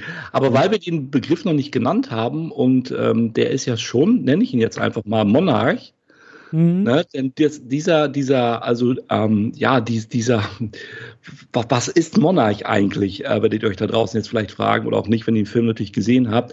Nee, klär mich, klär mich nochmal auf. Was, was ist Monarch eigentlich? Das habe ich mich zwischendurch beim Schauen dieser Filme auch irgendwie gefragt. Ja, auch nie so ganz genau gesagt, sondern es scheint irgendeine Interessensgruppe von Menschen zu sein, die sich unter diesem Code-Decknamen, Projektnamen ist wohl nicht, aber eher unter diesem, äh, unter diesem Dach des Monarch mal zusammengetan haben. Also es reicht ja zurück bis 70er Jahre Kong Skull Island, jetzt auf der chronologischen Zeitleiste der vier Filme, wie sie eben halt, äh, äh, wie sie spielen und nicht wie sie veröffentlicht sind. Und äh, die kümmern sich einfach wohl so um diese äh, um alles das, was so mit dieser, dieser Titan-Thematik ähm, in der Mythologie, in der Geschichte, in der Frühgeschichte, ähm, was, was da so aufgetaucht ist äh, und äh, was jetzt eben halt mit den Filmen tatsächlich zum Vorschein kommt, eben mit Godzilla, mit King Kong, mit den anderen Monstern, mit den anderen Kaiju. Und ähm, ja, das ist, ich glaube, die Schwierigkeit, die wir hatten, ähm, ist auch immer so ein bisschen, und die andere wahrscheinlich auch haben, ist, welche Stellung nimmt eigentlich Monarch ein? Also wie beschreibst du sie? Äh, wie beschreibt man sie? Welche, welcher rote Faden, der ja offensichtlich durchaus, weil die tauchen in allen vier Filmen auf. Ja, Henning, ich sehe, dann genau, übernimm gleich gerne auch mal, ähm, tauchen in allen vier Filmen dann auf. Äh, und äh, wie wird das Ganze eben halt entwickelt? Weil mal sind sie irgendwie lose, eine lose Club von Menschen irgendwie mal haben sie Unterstützung vom Militär ähm, und ähm, äh, also ich, ich glaube, so der kleinste gemeinsame Nenner, und frage ich jetzt auch gleich mal Henning, ist für mich immer der, dass sie so eine Art Übersetzungsarbeit leisten. Ob das nötig ist oder nicht, können wir gleich gerne nochmal drüber reden. Aber das ist einfach eine Ebene des Films, wo ähm, teilweise, also wie gesagt, die, die Geschichte äh, ein Stück weit, also die Mythologien ähm, ähm, zu Rate gezogen werden oder sich angeschaut werden, dass sie halt früher schon mal gab, dass sie die Herrscher der Erde waren, wo sie leben, wie sich das Ganze entwickelt, in welchem Verhältnis sie zur Gesellschaft auch stehen. Das sind so für mich so Kernaufgaben, ähm, die Monarch ähm, einnimmt und ähm, naja, es hört sich jetzt vielleicht sogar ein bisschen tief gestapelt an, weil, weil letztendlich gibt es ja immer die sogenannten Outposts bei Monarch. Das heißt also wirklich die, die, die, ähm, äh, die, die Stellen, die Orte, wo diese Kaiju gefunden werden und wo Monarch äh, äh, aktiv ist, um äh, sie zu studieren, äh, um sie äh, äh, ja, zu, zu ähm, katalogisieren und ähm, ja, wissenschaftlich eben halt mit den Kaiju irgendwie zu arbeiten. Nicht ganz so einfach. Henning, deine anfüllenden Gedanken dazu gerne. Ja, äh, bevor ich aber darauf zurück zu sprechen komme, ich wollte noch sagen, wegen Christian, wegen dem Gefühl, ähm, äh, der menschliche Plot und der ähm, Kaiju-Plot würden nicht so ganz gut harmonieren. Ähm, das liegt auch daran, dass wir in unserer westlichen Unterhaltungskultur, trotz allem, dass die japanischen Filme auch hier ähm, veröffentlicht werden oder veröffentlicht wurden, wie auch immer, ähm, der, die westliche Unterhaltungsbranche hat die Kaiju als Eigenproduktion niemals wirklich als solche, trotz aller wirtschaftlichen Erfolge, auch in der tiefen Vergangenheit und sonstiges, niemals wirklich als etwas wahrgenommen, äh, dass es sich lohnt, wirklich zu adaptieren, beziehungsweise wirklich zu versuchen, ähm, wirklich ähm, einer äh, schon damaligen Reflexion, weil es ist wirklich so, ähm, beispielsweise Franchises wie Star Trek oder Star Wars oder die Superhelden oder sonstiges, äh, die ja nun wirklich im Westen auch verankert sind, ähm, sind halt eben verankerter, äh, sag ich mal, was die ähm, Adaptionsfähigkeit beziehungsweise Reflexionsfähigkeit des eigenen, äh, der, des Individuums, sag ich mal, halt nämlich angeht. Darum ist es wirklich halt so schwierig, äh, beziehungsweise immer dieses, wie du sagst, dieses äh, Stop and Go. Und ich sag mal, wirklich so, gerade weil das Monsterverse eben versucht, hier das Japanische zu reflektieren, sehe ich hier schon einen guten Gegenpol, ähm, trotz allem, ähm, dass es dann, sag ich mal, schon plottechnisch natürlich funktionieren kann. Und das kombiniere ich jetzt auch nochmal mit TJs Anmerkung zu Monarch, ähm, weil Monarch, ähm, wie gesagt, wir haben ja hier für das Monsterverse das ein Novum und zwar ähm, die Comics, die es noch zum Monsterverse gibt, die sind ja Zwischengeschichten, die ja kanonisch sind. Von Legendary äh, kommen diese Comics, beziehungsweise auch Autor wie Max Borenstein und sonst ist, haben an diesen Comics gearbeitet. Sprich, man sollte, wenn man wirklich sagt, man möchte in dieses fiktionale Universum richtig tiefergehend einsteigen, sollte jeder auch diese Comics gelesen haben und dann noch zusätzlich die Romanadoptionen ebenfalls gelesen haben, um wirklich mehr Details, sag ich mal, zu verstehen. Und ähm, TJ, du hattest an sich schon recht. Monarch äh, selber ist so eine Art ähm, Übersetzungsbüro sozusagen für den Otto-Normal-Menschen, um wirklich zu verstehen, womit er es sich äh, oder womit sie es jetzt gerade halt dessen nämlich zu tun haben. Mhm, okay. Ja, und ähm, die Gründung liegt, ähm, wie gesagt, äh, Ende des Zweiten Weltkrieges 1946, wenn wir, wie mhm. gesagt, den Comic-Rahmen noch dazu nehmen. Und es ist wirklich halt so, dass sowohl die Erforschung als auch die Bekämpfung halt dieser Bedrohung ähm, halt dessen dieser wichtig ähm, ist, weil Monarch hat ja auch dieses Motto, wo Mythos und äh, Wahrheit ähm, sich kreuzen oder beziehungsweise mhm. wo sich die Klinke in die Hand geben, so ähnlich äh, war das. Ähm, da entsprechend ist es nämlich klar, dass Monarch eine Organisation von der US-Regierung halt ist, die mhm. eben viele Aufgaben halt ähm, dessen nämlich hat, um äh, wirklich den Menschen klar zu machen, weiter und so fort. Wir sind jetzt nicht nur eine reine Forschungsorganisation, sondern wir sind auch gleichzeitig eine Art Spezialmilitär, um euch dann zu verteidigen gegen die Kaiju, wenn es mal Not tut. Also da ähm, wird dann halt versucht, eben so flexibel wie möglich halt ähm, mit den Kaiju eben zu ähm, agieren und ähm, sie sind, wie gesagt, neben diesem Übersetzungsbüro quasi auch eine Form von Brücke. Ja, und das, ähm, TJ, du hast es ja auch schon gesagt, so, ähm, äh, man muss ja nicht immer irgendwie alles miteinander vergleichen oder, oder, oder sagen, hier, Marvel ist jetzt irgendwie äh, das Nonplusultra. Ähm, ich glaube, mhm. ich glaube, diese, dieser, dieser Vergleich ist relativ naheliegend, weil sie so ein bisschen, ähm, ich will nicht sagen, weil sie es erfunden haben, mhm. aber weil sie halt sehr früh sehr erfolgreich äh, mit diesem Erzählmuster eines größeren Film- und Filmwelten umspannenden Gesamtuniversum äh, äh, waren. Und das finde ich mhm. aber eben auch so reizvoll am Monsterverse. Also ähm, mhm. ich habe jetzt eben auch diese, diese Filme, ist schon wieder ein bisschen länger her, aber ich habe die Filme halt alle so ähm, äh, mhm. äh, alle nacheinander geschaut, wie sie rausgekommen sind. Und da natürlich, wie du sagst, das ist schon alles recht divers. Ähm, Gleichzeitig habe ich immer ein bisschen das Gefühl, dass die Kritik von dem 2014er Godzilla so laut war, dass irgendwie auch hier 2021 immer noch irgendwie mm. versucht wird zu sagen, aber guck mal, wir zeigen jetzt auch alles, wie du sagst, jetzt auch bei Tageslicht. Ja. Ja. Ähm, aber also es ist für mich ein sehr spannendes Filmuniversum, eben viel spannender als andere, die sich irgendwie teilweise ja wirklich viel zu stark an eine Marvel-Blaupause halten oder auch nicht halten.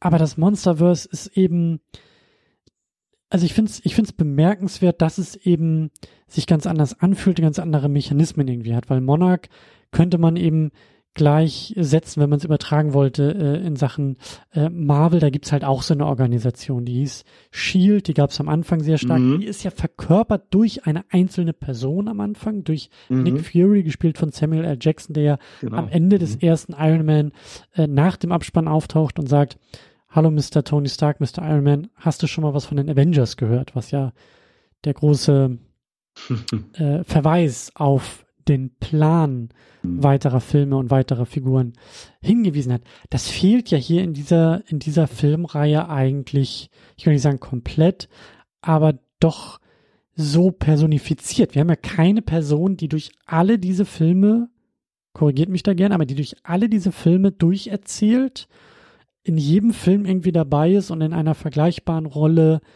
die Filme irgendwie zusammenhält. Das finde ich schon mal viel interessanter. Es ist die Organisation, mhm. es ist Monarch mhm. selbst, aber nicht Mr. Monarch, Mr. Chef von Monarch oder Chefin von Monarch, die mhm. das seit den 70ern tut. Das finde ich schon mal sehr interessant. Das macht das Ganze eben auch sehr viel loser, sehr viel, ähm, mhm. ich glaube auch ungeplanter im Forterzählen dieser Filme. Also wenn ich was ich so vorher gelesen hatte, so dieses, dieses ganze, ähm, das war ja, glaube ich, so, dass Legendary, also diese Produktionsfirma, sich die Rechte ja irgendwie gekauft hatte und dann ja, glaube ich, korrigiert mich da gerne, irgendeiner der beiden Monster sollte eigentlich bei dem anderen Filmstudio dann, bei dem größeren mhm. Filmstudio irgendwie landen, aber dann hat man gesagt, nee, Moment mal, äh, wir gehen zu einem anderen Filmstudio, was schon die Rechte an Godzilla oder an Kong hat, sodass wir sie später mal zusammenbringen können. Genau, das ähm, ähm, Christian kurz noch, ähm, da will ich drauf eben kurz eingehen. Zum mhm. einen ist es wirklich so, hier siehst du durch dieses losere äh, wirklich auch wieder eine Reflexion eben der japanischen Filme weiter und so fort. Und die sind ja, also wenn es um das Cinematic Universe grundsätzlich das Konzept geht, war ja der erste Crossover-Film sozusagen wirklich der Frankenstein vs. Wolfman von 1943. Aber es waren erst wirklich die japanischen äh, Godzilla-Filme beziehungsweise wirklich der Film Mothra vs. Godzilla, den wir hier in Deutschland als Godzilla und die die Urweltraupen kennen, die ja quasi dann ähm, die Idee des Cinematic Universe auch in Japan dann begründet haben. Und es ist wirklich so, ähm, die Japaner sind damit wirklich die Pioniere, die richtigen Pioniere, auch wenn natürlich die Idee amerikanisch äh, ursprünglich wirklich ist, aber trotzdem die Japaner haben es wirklich erst richtig populär gemacht und dann irgendwann jetzt, wie du schon richtig sagtest, eben bedingt durch die ähm, Erstellung dieser ähm, Marvel-Filme äh, neueren Datums hat man wirklich dann auch ähm, jetzt auf diese ähm, Cinematic Universes halt nämlich gesetzt. Und ähm, dann noch zusätzlich, was du meintest, wegen dem Aufbau des Monsterverse historisch gesprochen. Also Legendary hatte, wie gesagt, nur die Rechte für Godzilla erst einmal halt nämlich eingekauft gehabt für zehn Jahre. Die haben das also, war wie ganz gesagt. kurz, das war dann eben der 2014er, ne? Da ging das Ja, los. genau. Wie gesagt, es war erst, wie gesagt, die haben im Jahre 2009 haben Legendary sich, wie gesagt, mit Toho hingesetzt und dann haben die über ein Jahr verhandelt. Im Jahre 2010 haben sie es öffentlich bekannt gegeben und dann entsprechend sollte ja schon 2012 Godzilla erstmal rauskommen, hat sich aber, wie gesagt, produktionstechnisch total verzögert und dann kam der ja 2014 raus, aber entsprechend war es wirklich so, die Rechte waren ja erst einmal für Godzilla für zehn Jahre gekauft. Das heißt also 2020 wären die Rechte zwangsläufig so oder so ausgelaufen. Aber weil man natürlich auch dem Trend der Cinematic Universe natürlich folgen wollte, musste man ja irgendwie jetzt halt, äh, und weil man ja auch Kong wirklich ins Monster Voice holen wollte, ist man damals halt eben zu Universal nämlich hingegangen, weil wiederum Universal hatte einen Film in Planung, der nur Skull Island dessen nämlich hieß. Und da haben sie es dann wirklich so gesagt, ja, wir machen hier wirklich jetzt eine Dreierkooperation zwischen Toho, Warner und Universal sozusagen, wenn es ähm, wirklich, wenn der Charakter des Kong wirklich dabei halt nämlich ist. Und deswegen wurde dann auch schlussendlich im Nachhinein wirklich, äh, bedingt halt auch durch die Pandemie, wieder ähm, wirklich dann gesagt, ja, im Hintergrund wurden die Rechte nochmal nachverhandelt, aber wir wissen nicht genau, was für Details dort nämlich sind, ob das jetzt nochmal für zehn Jahre gilt oder nur für fünf Jahre oder nur für drei Jahre oder sonst ist das, das alles wissen wir jetzt nämlich gar nicht. Wir können nur davon aus ausgehen, die, äh, der kommende fünfte Monsterverse-Film wird definitiv kommen. Diese neue Apple TV äh, Streaming-Serie wird definitiv auch noch kommen. Aber in welchen Dimensionen wir uns da rechtlich ähm, behalten, beziehungsweise wer wie wo wirklich exakt dessen auftauchen wird, können wir jetzt zum heutigen Zeitpunkt noch nicht hundertprozentig sagen, obwohl es natürlich hier und da schon gewisse Stimmen im Web gibt, dass das und das passieren könnte, beziehungsweise dass auch das passieren soll. Aber ähm, wie gesagt, es ist wirklich meiner Erfahrung nach wirklich noch nichts wirklich absolut fest in mhm, trockenen mhm. Tüchern. Das Einzige, was wirklich fest in trockenen Tüchern ist, dass diese Apple TV, ähm, sei schon äh, Streaming-Serie und dieser fünfte Kinofilm sich gerade in der Produktion halt befinden und äh, die werden dann irgendwann fertiggestellt sein und werden dann irgendwann mal dann auch ähm, an das Publikum weitergereicht werden. Ja, das ist super interessant. Also dann lasst uns auch gerne schon mal ein bisschen den Ausblick äh, machen auf das, was da mhm. kommt, was wir uns vielleicht auch wünschen. Also ähm, Godzilla vs. Kong sollte eigentlich, wie du gesagt hast, Henning, ja auch äh, aufgrund dieser Rechtelage so diesen mhm. Abschluss mhm. erstmal bilden. Genau. Ähm, ne, da, also man hat Godzilla und man hatte Kong und dann hat man ja irgendwie so, glaube ich, dabei währenddessen und danach gesagt so, hey, wir bringen die auch zusammen und freut euch auf das große Zusammentreffen. Mhm. Das haben wir jetzt hier eben bekommen und gesehen und ähm, wie TJ auch am Anfang gesagt hat, pandemiebedingt ähm, hat der Film dann vielleicht auch ähm, im Verhältnis äh, stand er vielleicht auch ein bisschen besser in den Kinozahlen da, als er vielleicht ohne Pandemie auch gewesen wäre. Ne? Die Leute waren relativ mhm. hungrig, mhm. so viel gab es gar nicht im Kino. Und das hatte ich auch mitbekommen, als er dann äh, letztes Jahr lief, dass die Also das war schon relativ schnell klar, so hey, das Licht für weitere äh, Ideen in diesem Universum ist eher grün als rot. Wir wollen eher weitermachen. Das war ein großer Erfolg für uns als Filmstudio, als Produktionsfirma. Ähm, ja, und dann wurde halt eine, eine Fortsetzung angekündigt. Und das Interessante ist, während wir jetzt hier sprechen, wird sie gedreht. Ja, also die sind schon dabei zu produzieren.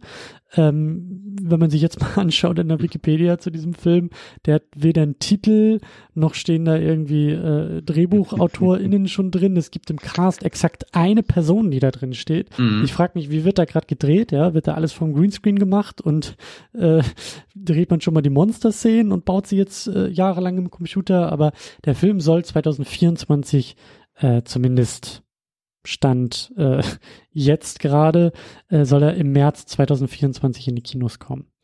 Und ähm, das hat mich überrascht. Das hat mich überrascht, dass sie dann eben überhaupt noch eine Fortsetzung äh, auch so schnell dann, wie ich finde, so auf die Beine gestellt haben. Und was du gesagt hast, Henning, irgendwie gab es eben auch in den letzten Wochen und Monaten diese Meldung, irgendwas soll auf Apple TV Plus nochmal kommen.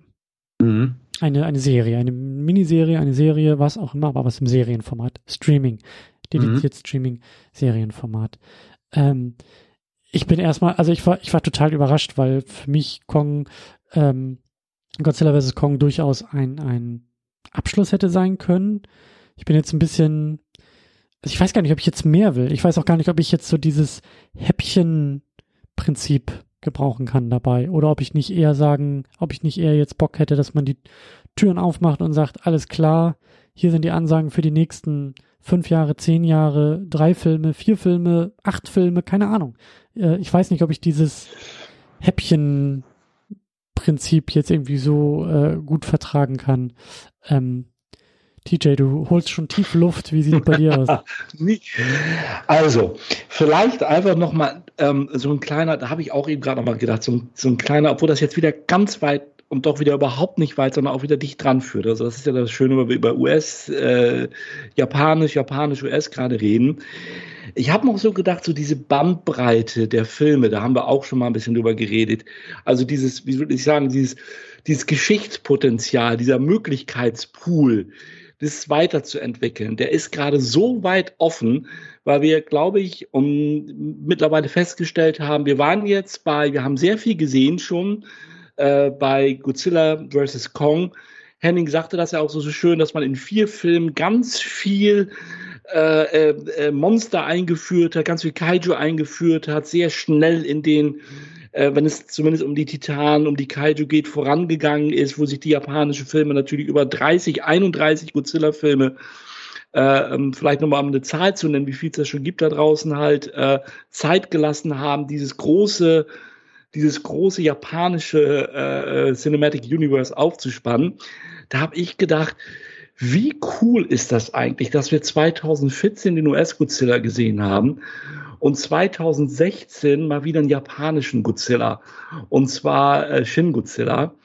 Ähm, der, äh, also äh, Shinji Gucci und Hideako Anno als Regisseurin ähm, kennt man ja, also Henning sowieso natürlich auswendig, abgesehen davon, aber da würde ich jetzt gar nicht mehr so, glaube ich, wollte einfach nur auf diese, worauf ich hinaus wollte, ist auf diese Vielschichtigkeit dieses Phänomens Godzilla.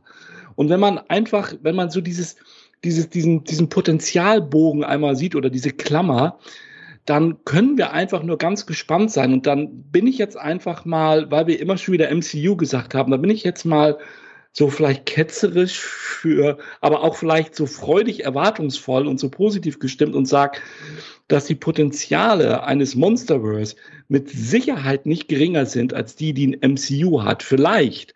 Und das ist die Hoffnung, die ich nochmal gerne wiederholen möchte, durch den, dass man auch mutiger ist jetzt im, im US-Monsterverse mit mehr japanischer DNA, ähm, mit, was weiß ich, nochmal mehr vielleicht Referenzen, mit auch lustigen, also es gibt Sachen oder auch mit bedrohlichen, wie auch immer, dass ich dann einfach so sage, das kann, das kann uns Cineasten, die wir ja eigentlich solche Filme mögen, ja, auch wenn man, äh, also Popcorn-Filme mag, auch wenn man lieber im MCU zu Hause ist oder lieber Star Wars mag oder wie auch immer, aber auch diese Machart grundsätzlich mag, dann kann man doch einfach nur freudig gespannt sein und sagen, es gibt so viel an, an DNA, ich wiederhole es, ich weiß es, so viel an, an, an Hintergrund, an Mythologie, zusätzlich zu dem, was ja schon mal so ein bisschen da war mit den Titanen und der Hohle, wo wir halt gesprochen haben.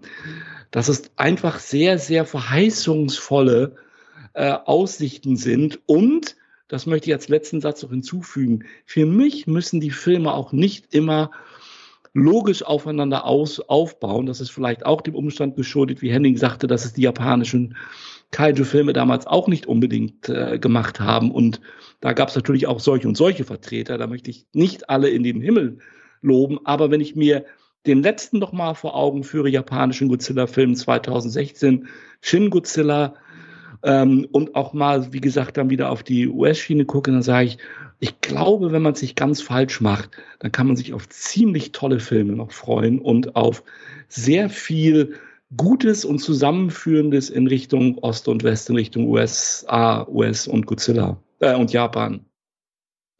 Da stimme ich dir auch ähm, halt zu, TJ. Das ähm, ist definitiv halt nämlich ähm, möglich. Und ich weiß, wie sehr Henning du Shin Godzilla verehrst. Mhm, das muss danke. ich nochmal gesagt haben. danke. Ja.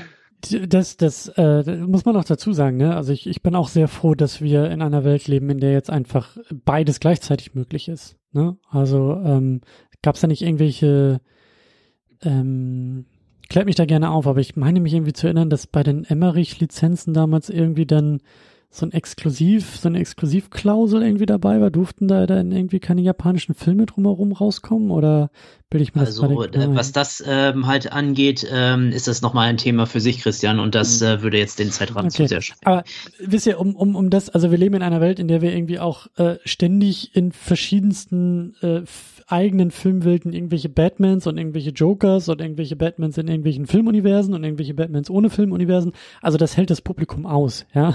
Also wir können verschiedenste äh, Elemente aus dem gleichen Mythos in verschiedensten Geschmacksrichtungen relativ gleichzeitig und parallel irgendwie konsumieren. Ja, stellt sich raus, so doof sind wir alle da draußen mhm. doch nicht. Und ich äh, freue mich, dass das eben auch möglich ist, parallel, während wir hier irgendwie so ein US-amerikanisches Monsterverse sehen, mit eigenen sag ich mal, Erzählideen und eigenen, ne, mit so einer eigenen Welt irgendwie auch, die sie aufmacht, dass wir trotzdem parallel auch die, äh, also diesen, diesen japanischen äh, Shin Godzilla bekommen haben, der, ne, also da gibt's kein Problem, dass irgendwelche Leute fragen, hä, was hat denn der mit dem 2014er zu tun? So, das also finde ich sehr gut. Bei, bei, mir auf jeden Fall sowieso schon mal gar nicht. Und ich glaube nur noch, äh, um das einfach mal der Vollständigkeit halber zu erwähnen, Henning, ich glaube, es ist bis jetzt Toho ist ja das japanische Studio, dem ja alle Rechte gehören. Mhm. Ähm, es ist bis jetzt aber nicht geplant äh, äh in, in, in, Richtung Toho, dass da jetzt auch ein neuer japanischer Godzilla-Film in den Startlöchern steht und sich da was verdichtet. Ich glaube, da ist Stillschweigen, ne? Äh, nein. Es ist äh, in den letzten Monaten bei Toho ein Film gedreht worden, von dem bis jetzt keiner weiß, was genau hm. das halt ist. Es ist nur so ein japanisches, ähm, ja, eine Schauspielerin, die hat ähm, wirklich gesagt, ja, ich war zufällig ein Extra im neuen Film von Takashi Yamazaki und der Typ ist auch äh, bekannt als Godzilla Fan, beziehungsweise hat ja auch ähm, zwei Godzilla-Mini-Auftritte, einen, äh, so, einen Vergnügungspark-Film und einen Godzilla-Gastauftritt-Film, also nämlich schon nämlich gemacht gehabt. Und daher nehmen sehr viele Leute halt eben an, das ist schon eine neue japanische Produktion, die jetzt ähm, quasi nur weitergeht. Und ähm, ja, das Toho eigentlich plant, diesen Film dann 2024 zum 70-jährigen Godzilla-Jubiläum dann halt äh, wirklich dann in die japanischen Kinos zu bringen. Christian, 2024, hörst du das? Das ist ein magisches Datum irgendwie. ja, und dann gibt's den, den, den, den Meta-Film, weißt du? Dann ist das Monsterverse versus Toho äh, Verse, äh, mal gucken. Äh, letzte ja, also Frage. ich kann nur so viel sagen, also ähm, beziehungsweise wenn dann wirklich dieser neue Film von Takashi Yamazaki wirklich ein Kaiju oder Godzilla Film halt dann nämlich sein sollte, er wird unabhängig von Shin Godzilla halt eben produziert sein, also mhm. weil halt eben, ähm, wie soll man das sagen, äh, bezüglich der Planung in einer Shin Godzilla Fortsetzung ist es nochmal ein Thema für sich und gleichzeitig Toos eigene Produktionen wie die äh, Polygon Anime Film Trilogie und Godzilla Singular Point ähm, die ja auch, wie gesagt, nicht zu Shin Godzilla im Kanon halt dessen stehen, sondern auch für sich alleine äh, funktionieren, ähm, kennen wir ja, sag ich mal, in diesem Sinne auch schon aus der Millennium-Reihe. Dort bis auf den Film äh, Godzilla Against Mechagodzilla und Godzilla Tokyo SOS sind ja dort in der Millennium-Reihe steht ja auch jeder Film für sich alleine, die ja nur die ba Rückbasis des 54er dessen nämlich haben. Also wir kennen dieses, ähm, äh, dieses äh, quasi diese Produktionsmethodik kennen wir als hm. Fans schon. Also Christian, es gibt viel Vergangenheit, es gibt viel Gegenwart und wahrscheinlich noch mehr Zukunft, wenn wir mhm. über dieses Genre reden. Genau. Sehr gut. Ja, ich, ich freue mich drauf. Also ich freue mich auf äh, alles, was da kommt. Ich sage ja, ich bin ein bisschen, bisschen vorsichtig, weil ich auch gerne wissen würde, so wo geht die Reise noch hin? Ne? Wie viel äh, emotionales Investment kann ich da jetzt noch irgendwie bringen? Äh, oder habe ich irgendwie Angst, dass nur ein Fehlschlag kommt, eine, eine Folge auf Apple TV nicht so erfolgreich ist und dann ist irgendwie das ganze Ding wieder zu?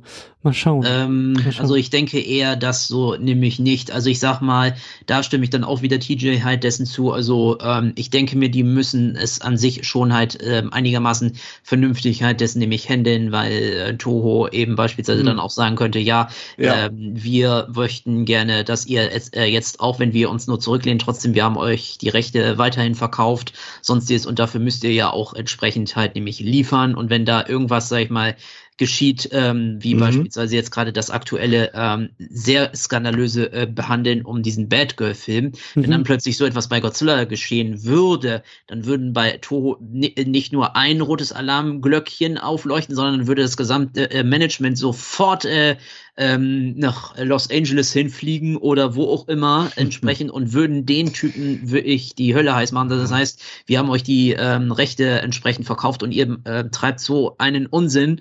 Sonstiges, äh, da, dann ziehen wir sofort die Rechte zurück und sonstiges. Also die ähm, das äh, nee, nee, also, hat ein Wörtchen mitzureden, ja. Ja, die ja, haben spannend. immer ein Wörtchen mitzureden. Und das tun sie auch. Und, und Christian, sollte da eine gewisse, auch für dich, Henning, Müdigkeit, aber dir, Henning, nicht Müdigkeit aufkommen, ihr seid hier natürlich herzlich eingeladen, am besten auch alle anderen Zuhörer, Zuhörerinnen da draußen jetzt, hier gemeinsam mit entsprechendem Bild und Ton dann einfach mal so den ein oder anderen Kaiju zu feiern. Genau, das äh, oh. Das ist ein gutes Stichwort, weil äh, Kaijus feiern, das werden wir, äh, wie auch schon erwähnt, auch in der Zukunft noch machen. Ich bin gespannt. Ich freue mich darauf. Ich hoffe, dass wir auch noch mal wieder zusammenkommen werden und äh, ja, das Monsterverse anscheinend doch nicht so äh, zu ist und auserzählt ist, wie es ursprünglich ja vielleicht der Plan war bei ähm, Godzilla vs. Kong. Ja, wir könnten eigentlich auch jetzt noch Stunden um Stunden weiter diskutieren, aber uns geht ein bisschen die äh, Zeit aus. Deswegen mache ich hier mhm. langsam mal äh, eine Klammer drunter. Also ein Cliffhanger wäre natürlich, ne, dass Henning tatsächlich mal so ein bisschen in Anführungszeichen aus dem Nähkästchen plaudert, wie das Verhältnis to Legendary eigentlich ist. Aber ihr habt recht, Christian, du sicher, das würde jetzt den zeitlichen Rahmen sprengen. Ist aber sowas von interessant. Ich kann da immer nicht aufhören zuzuhören, weil das auch wirklich viel zeigt von dem, wo wir gerade gesprochen haben. Ne? Mhm. Gut, dann hole ich nochmal tief Luft. So. Ich frage einmal, TJ, in deine Runde, gibt es noch etwas, was du den Leuten da draußen von dir noch äh, mitteilen möchtest? Wo findet man dich noch? Gibt es noch etwas, wo man weiter hören kann? Lass mich noch zwei Sachen ganz kurz nennen. Einmal möchte mhm. ich zum Anfang dieser, dieser Sendung nochmal zurückreisen und äh, nochmal ganz kurz äh, zur Kaiju-Com kommen und äh, äh, nochmal herausstellen. An dieser Stelle, Henning hat ja über das Programm gesprochen, dass das Faszinierende dieser Con auf jeden Fall die Beiträge von Fans für Fans sind. Und das ist für mich immer wieder so ein blendendes Beispiel, wie trotz der mancher Differenzen hier und da, das ist ja auch schon etwas, was wir mal thematisiert haben, Probleme im Fandom, was aber auch wohl dieses Jahr, ich war leider nicht dabei, im Zentrum gestanden hat, ist, ja, wie viel Mühe sich die Leute, die Fans einfach geben, um andere Fans ähm, eine ihre besondere Perspektive, Sichtweise über Vorträge, über Filme, wie auch immer, auf dieses Phänomen zu geben, finde ich ganz klasse. Das heißt für mich ähm, deshalb auch so Appell nach draußen, wer sich dafür interessiert, gerne mal auf Christian, auf uns zukommen. Äh, und auch nächstes Jahr wird es wohl wieder eine KaijuCon geben. Es lohnt sich alleine aus dieser ja, aus dieser, aus diesem Blickwinkel total dort mal reinzuschnuppern und zu sagen, das ist noch echte Fanarbeit von Fans für Fans an der Stelle. Das ist Punkt eins.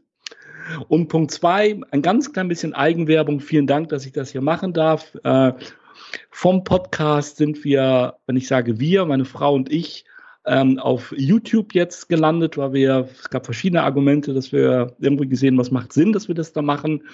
Äh, beschäftigen uns, wie kann es anders sein? Filme, Punkt, Filme, Punkt, Filme.